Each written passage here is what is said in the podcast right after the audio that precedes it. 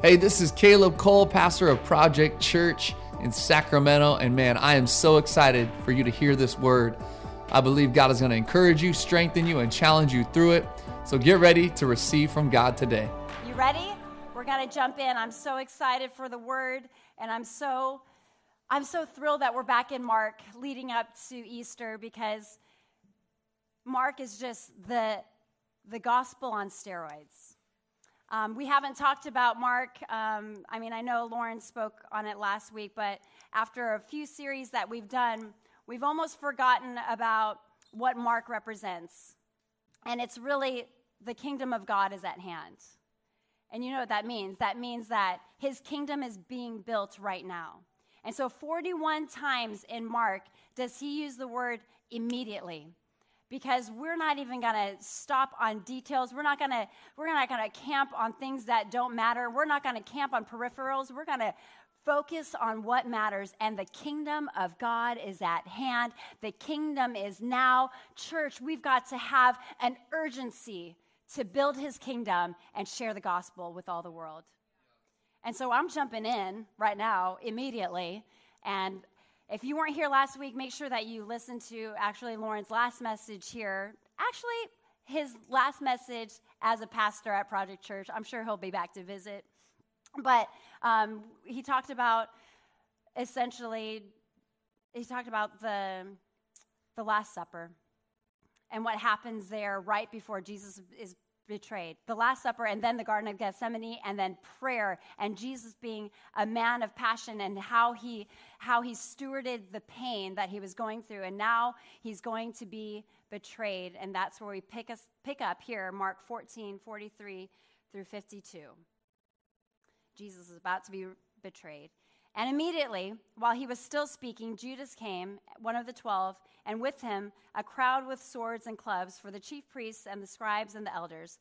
Now the betrayer had given them a sign, saying, The one I will kiss is the man. Seize him and lead him away under guard. And when he came, he went up to him at once and said, Rabbi, and he kissed him.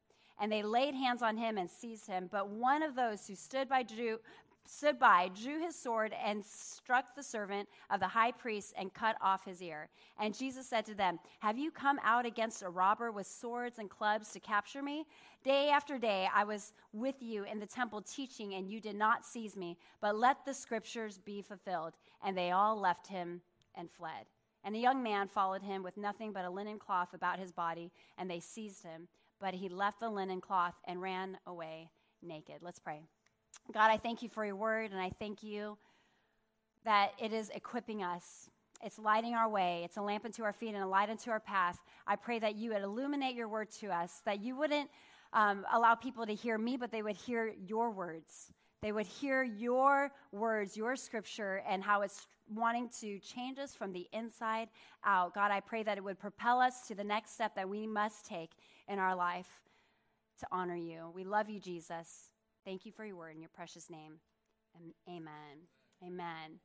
Amen. So here we are in Mark. Jesus is about to be portrayed. He's been in the garden with his disciples praying because he knew that this moment was going to come. And you know, there's moments where I read through these scriptures and we breeze through them because we've seen all the picture books, we've seen all the movies, and much of it is depicted the way the, the, the artist wants to depict it. And much of it's depicted in a way that's actually simpler. It's easier to draw a couple Roman soldiers with Judas, even though there were hundreds of soldiers with Judas.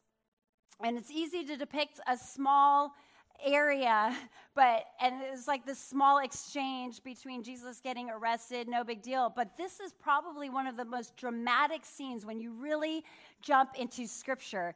And there's so much happening between Judas and Jesus, and our picture books, picture books don't do it justice.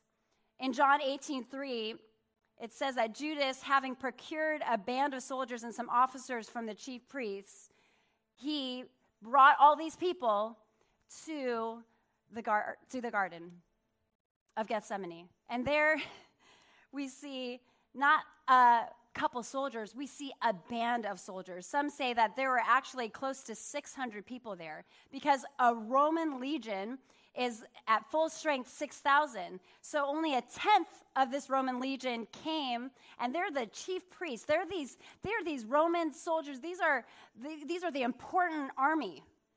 And so we understand that, that the rulers were really scared of what Jesus was going to do, what he was going to be revolutionizing.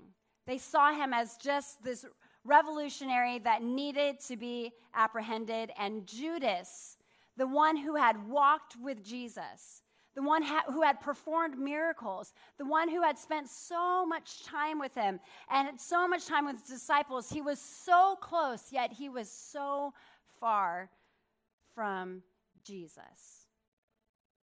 This is the one who betrayed Jesus. So much drama. And even the way he comes and talks to Jesus and says, Rabbi, and kissed him, the kiss of death, that phrase is coined because of what Ju- Judas does here. The kiss of death is just saying that you have destruction right around the corner. Major betrayal, so much drama. And when I read this scripture, we sometimes focus on the fact that Jesus was betrayed. And we're like, oh, think of all those times in our lives we've been betrayed. And we start getting kind of angry. And we're like, oh, I'm just like Jesus. I've been, I've been betrayed. I, I need to handle it the way Jesus handled it, right? How many people have ever been betrayed? This is what preachers do. We say, okay, see, now handle it the way Jesus did, right? and how quickly in a dramatic story do we become the central piece of the story? Jesus is the central piece of the story. And what oftentimes we like to put ourselves where Jesus is. And interestingly enough, this is how drama happens in our lives. When we become the protagonist in our story, not only does drama ensue, but it reveals our trauma, I believe. Follow me on this. Um, when I think about this story and when I even thought about like all the betrayals in my life and how I can speak to you and how I can encourage you in your betrayals, I realized that if I had headed that direction, I would be revealing an area of trauma because I was at one point a victim to betrayal. And oftentimes, when we see trauma happen in our lives, drama ensues. When we see that we're a victim, in order to handle our hurt in victimhood, we sometimes become either a persecutor or a rescuer. I want you to see something that a lot of therapists use when they are dealing with individuals who have experienced trauma. It's called the trauma triangle and they're going to put it up on the screen. But it's a cycle of trauma that happens in our lives where we rotate different roles. Sometimes we're the victim, and when we don't feel like the victim anymore, and we don't feel like dealing with the trauma in our lives, we become the rescuer. And then when we're no longer the rescuer, sometimes we become the persecutor. The victim is overwhelmed by their own vulnerability and doesn't sometimes take responsibility for their own situation careful, there's going to be some triggers in here. And when we don't want to deal with the vulnerability or the pain of our vulnerability, we sometimes become the rescuer. And the rescuer wants to save people and sees him or herself as vulnerable, works hard, offers help that's sometimes unasked for. And if we're not the rescuer, sometimes we're the persecutor. When we're, when we're unaware of our own power and therefore discounting it. Power is used in a negative and often destructive way. Yikes. Sometimes, when we become the hero of our story and when we read scripture through the filter of us being the protagonist, we reveal the trauma in our lives that must be healed. And I just want to encourage you today that this story isn't about you. This story is about Jesus.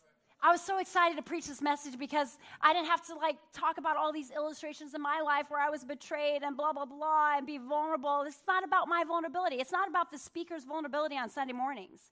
It's about what Jesus does. Jesus is always the hero of the story. And when he's not the hero, I want to encourage you maybe we need to be healed. Trying to be the hero may reveal our need to be healed. Some of us need to stop being the hero and just get healed. So, who are you in this story? I looked at this story and I was like, oh my gosh, I see the persecutor, the rescuer, and the victim in three different people of this message. Who are you in the story? Who are you in the drama that you're experiencing right now? We're all going through some kind of drama. And, you know, there's a phrase that sometimes Caleb will be like, oh man, you know, some people just love drama. I'm like, yeah, you're right. Some people just love drama. And you know what? I don't think that people love drama. I think that we get so compelled by the drama and sucked in because something needs to heal the wound in us. So it's the trauma that has hurt us that brings us to the drama almost unwillingly. But something needs to make us feel better, and the drama makes us feel better. But today, I want to ask you who are you in this story? You are not the betrayed. We need to see ourselves the way the gospel actually places us the one in need of a healer, the one in need of a rescuer, the one in need of not a prosecutor, not a persecutor, but the one who needs to be rescued. Sometimes when we become the center of the story, instead of allowing Jesus to be the rescuer, we try to be the rescuer. And instead of seeing Jesus as a victim, we're like, oh, wait, I'm the victim in that. And instead of seeing the Romans as the persecutors that they are, we become the persecutors and we get mad at the persecutors. This drama triangle has brought me so much understanding of my sinful human nature. None of us is Jesus in this story. Who are you in the story? Let's look at the three people. In verse 43, we see G- Judas. In verse 47, we see Peter. He's unnamed in, in Mark because we're just speeding through, right? The gospel on steroids. And number three, we see man. Somebody say man. so, who are you in this story? I believe that when we read, approach the story with humility, it'll bring us clarity of who we are and who he is. We're putting Jesus back on the throne. Amen? let's put him back. So, who are you in the story? Number one, Judas. Are you Judas? Judas is the obvious sinner, right? Everybody knows they don't want to be Judas. Wants to be Judas? But guess what? A lot of us are Judas. We're the obvious sinners. So many people and so many commentators and teachers and preachers will talk about his greed and how much he just wanted money. But it's hard for me to wrap my mind around that because this man walked with Jesus. He performed miracles. Was it just that he was greedy, or is there something deeper happening there? He set up this whole betrayal. Do you know how much work it took for him to go to the high priest, the chief of priests, the rulers of the army, the, the military leads, and bring about 600 of them strong into the garden to apprehend Jesus?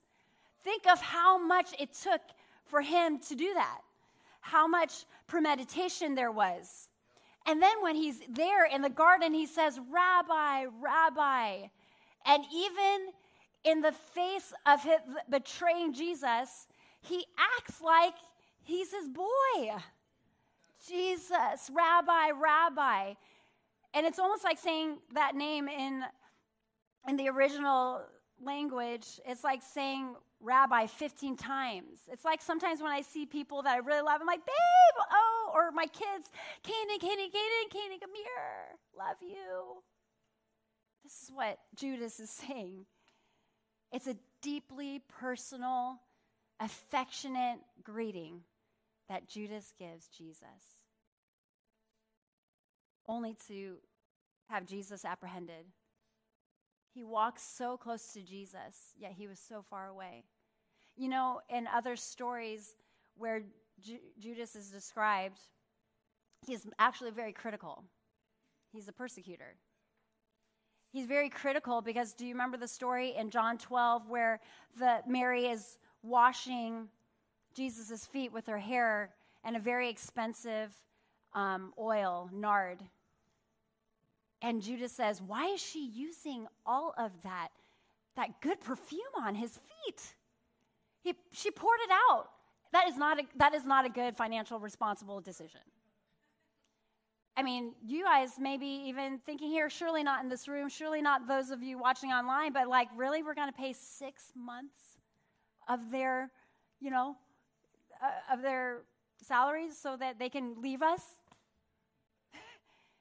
And when we have these kinds of questions, we're like, oh, seriously, we're going to give $60,000 away when we could be like fixing this building up, where we could be like doing ad campaigns to bring more people to, you know, we start asking all these questions. You know, I believe that there's some people who are like, yeah, we're, we're going to do all this like church planting stuff. Why don't we give it to the poor and home and the homeless people here in Sacramento? Why don't we use the money there? And we're so quick to do humanitarian work. But when it comes to kingdom work, we, we're like, what? I don't understand. We become critical, especially of finances and we become Judas's. Man,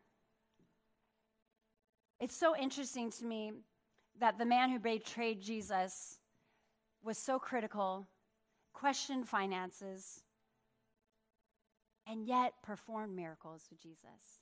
Do you see the betrayal?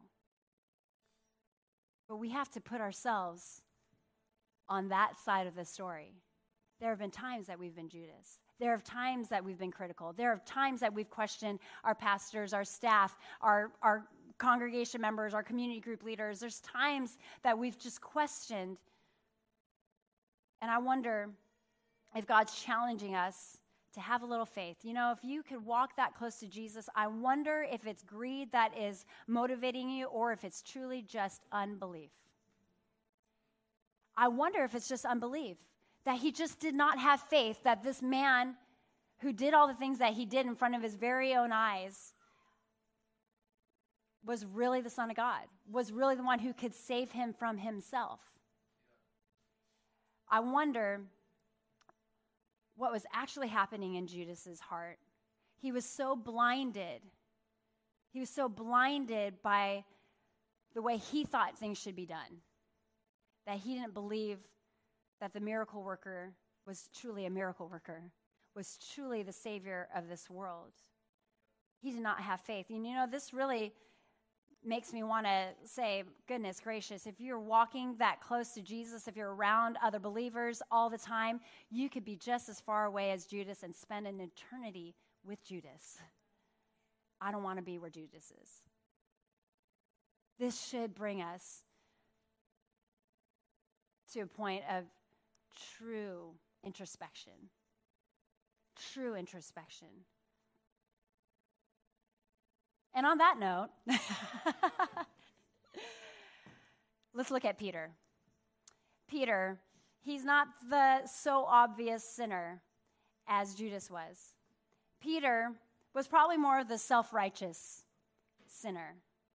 Maybe the persecutor, maybe the rescuer. Think about it.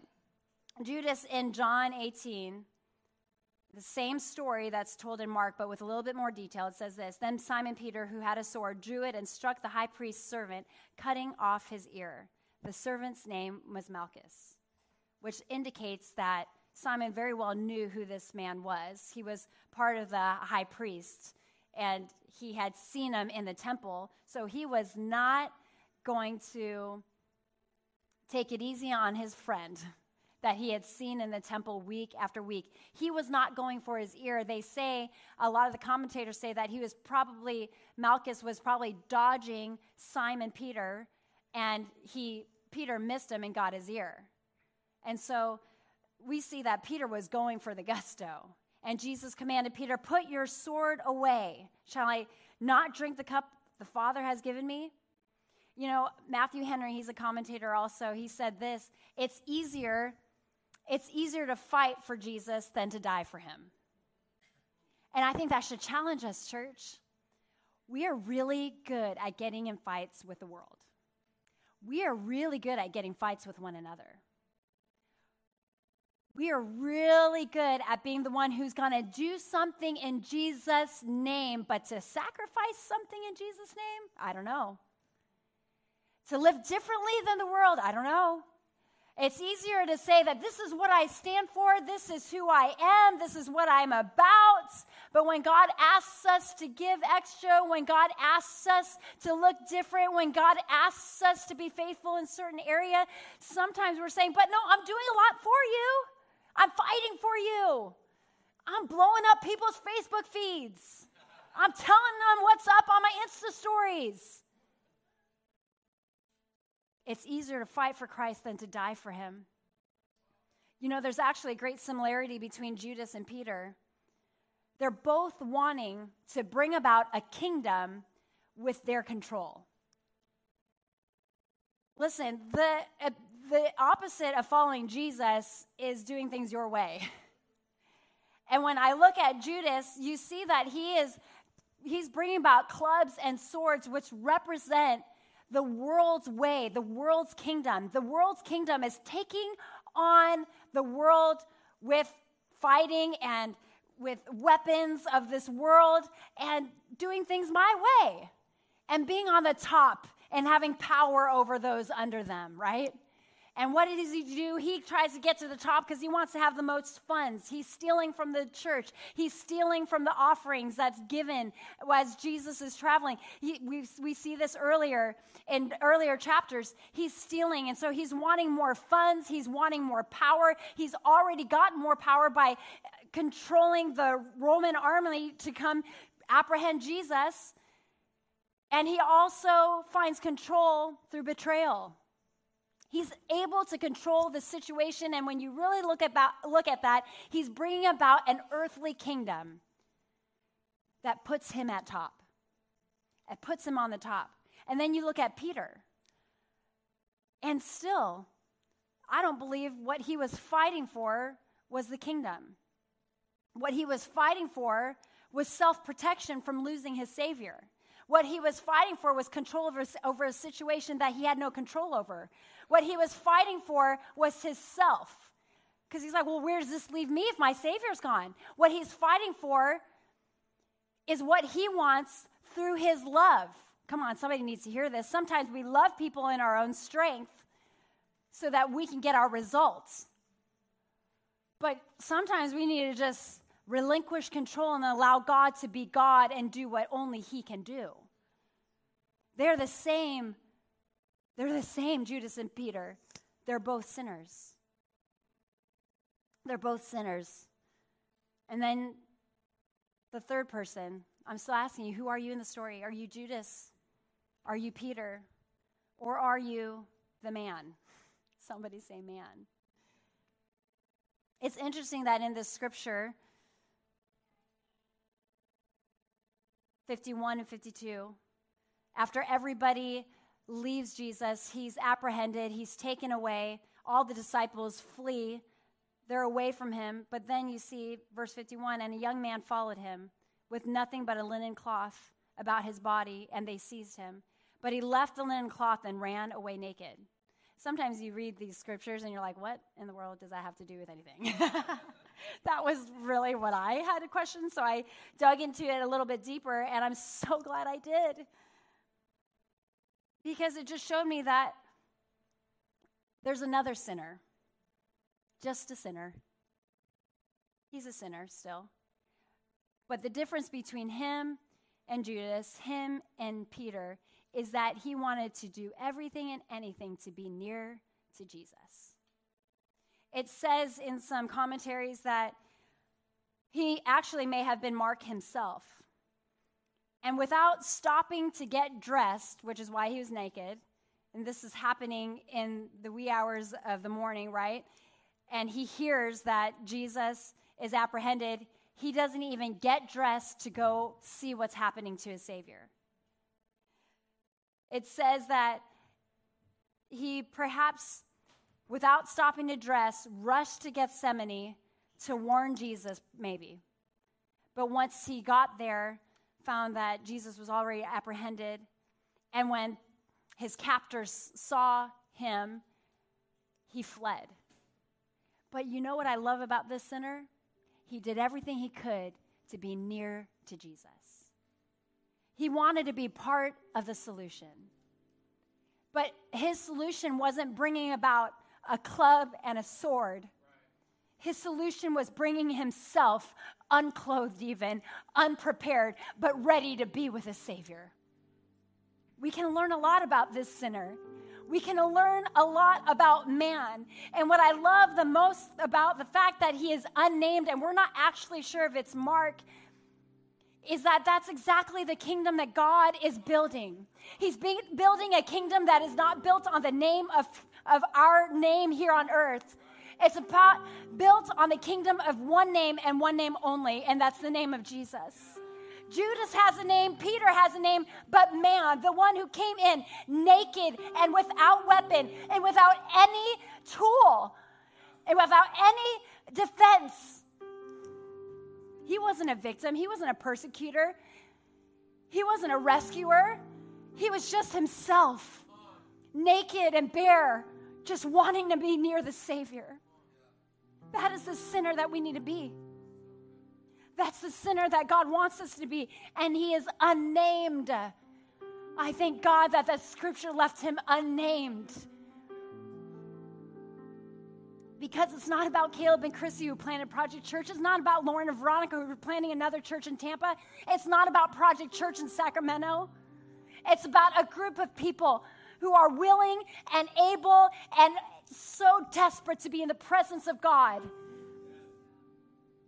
Not perfect, not trying to not trying to get dressed before we get before our Savior. No, we just rush to be with Him. We just rush to be in His presence. We're just desperate for Him. And we know that nothing we can bring can actually help the situation, but He can help us. Do you see that He was naked? And you know, from the very beginning of time, nakedness meant shame. And he he was full of shame. He put himself in a place to be shamed. And we are all walking our, around with our shame.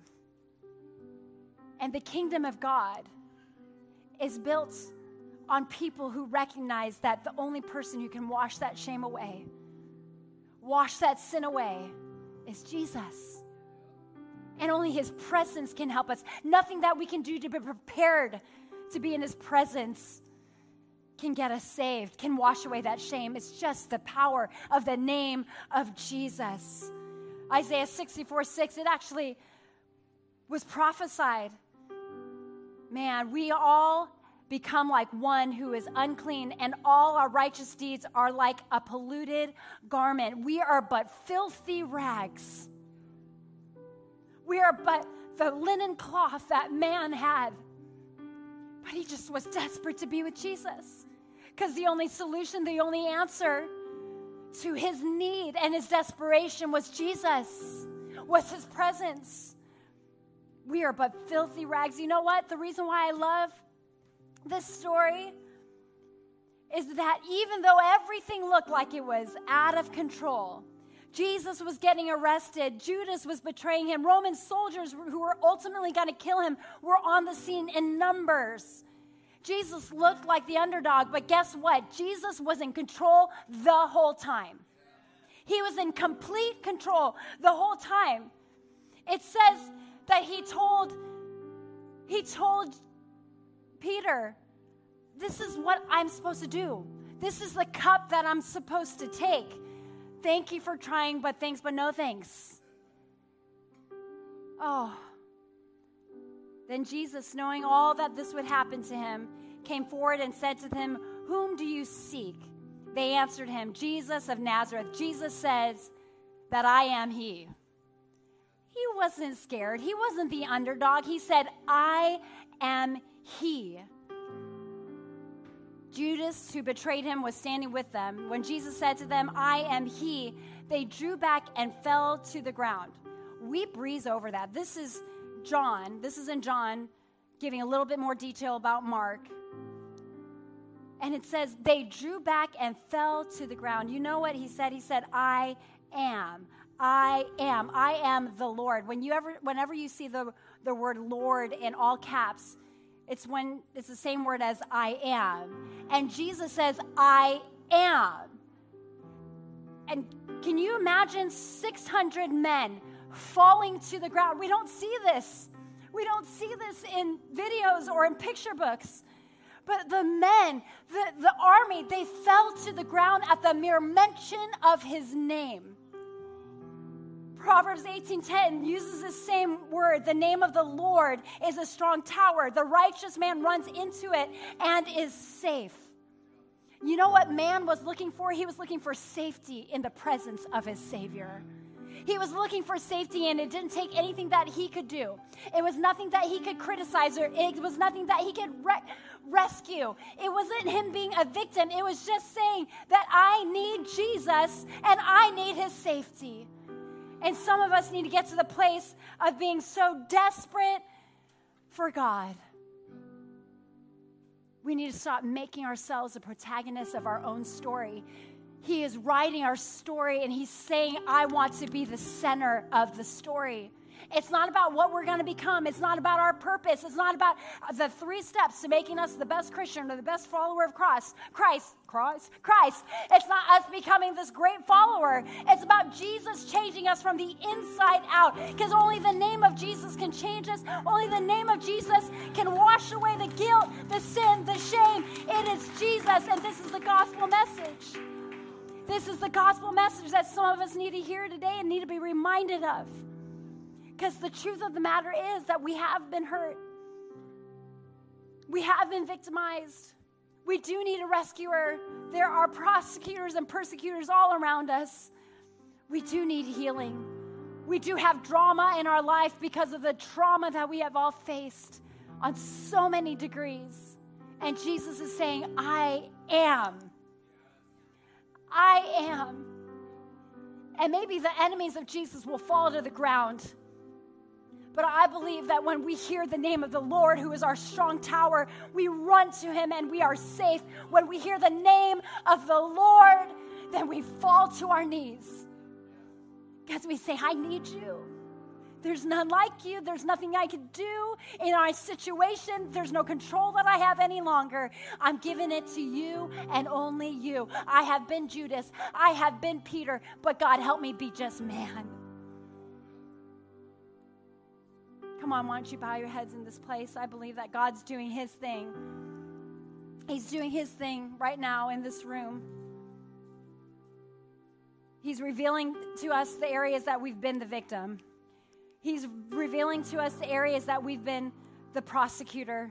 He's revealing to us the areas that we have been the one to try to rescue in our own strength, the one who's trying to take control. But he's saying, no longer are you going to build your kingdom even with the title of Christian. The kingdom of God is built on those who are humble and w- allows the clarity in your humility to show you who He is and who you are. And you are one with filthy rags in need of a Savior. And thank God we have a Savior who is gracious, who is not looking down on us, but is saying, I want to bring you up with me. This isn't a message to say, to heap more guilt or shame on us. This is a message that is less about us and more about what He can do in our lives. So, Jesus, right now, we look into our hearts, we look into our minds, and we say, What areas have we needed you that we've left you out of? What areas and what dramas do you need to take control of? What traumas have I experienced that you need to heal? Because, God, we want to be those who bring the kingdom to earth. That is what our call is, that is what the command is. And God, we know that we cannot change without your presence. So, Spirit, Holy Spirit, in your presence, save me, change me, transform me from the inside out.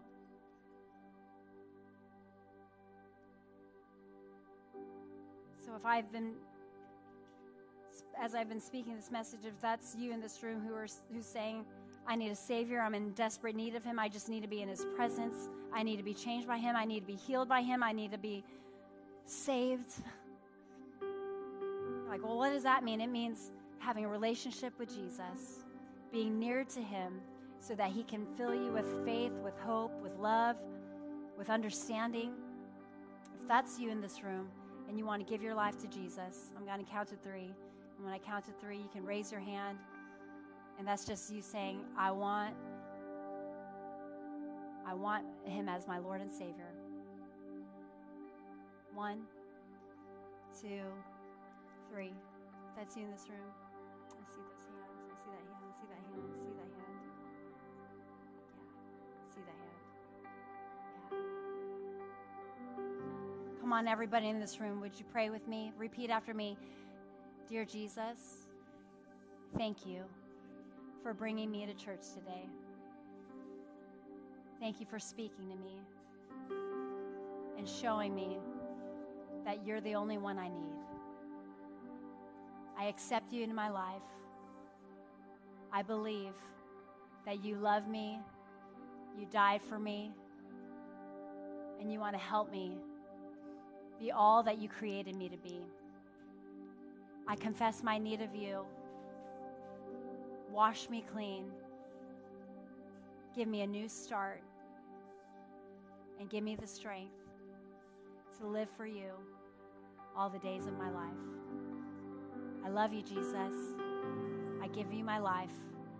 You are now the Lord of my heart. In Jesus' name. Amen. Amen. Come on, why don't we stand in this place? Yeah, why don't we give a hand clap for those who made the most important decision you could ever make in your life?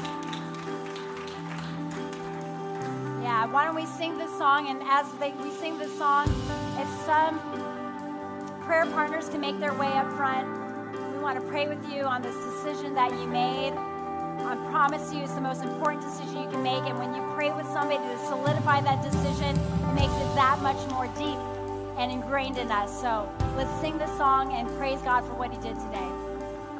Hey, thanks so much for tuning in to the Project Church podcast. We pray and hope that this message encouraged you, built you up, and gave you life. We want to ask that you would invest right now in what God is doing here in downtown Sacramento. We've just recently moved in to our all new building in the waterfront, Old Sacramento District. We want to ask you if you'd like to give, you can go to projectchurch.com forward slash give to invest. Let's see all that God can do through us.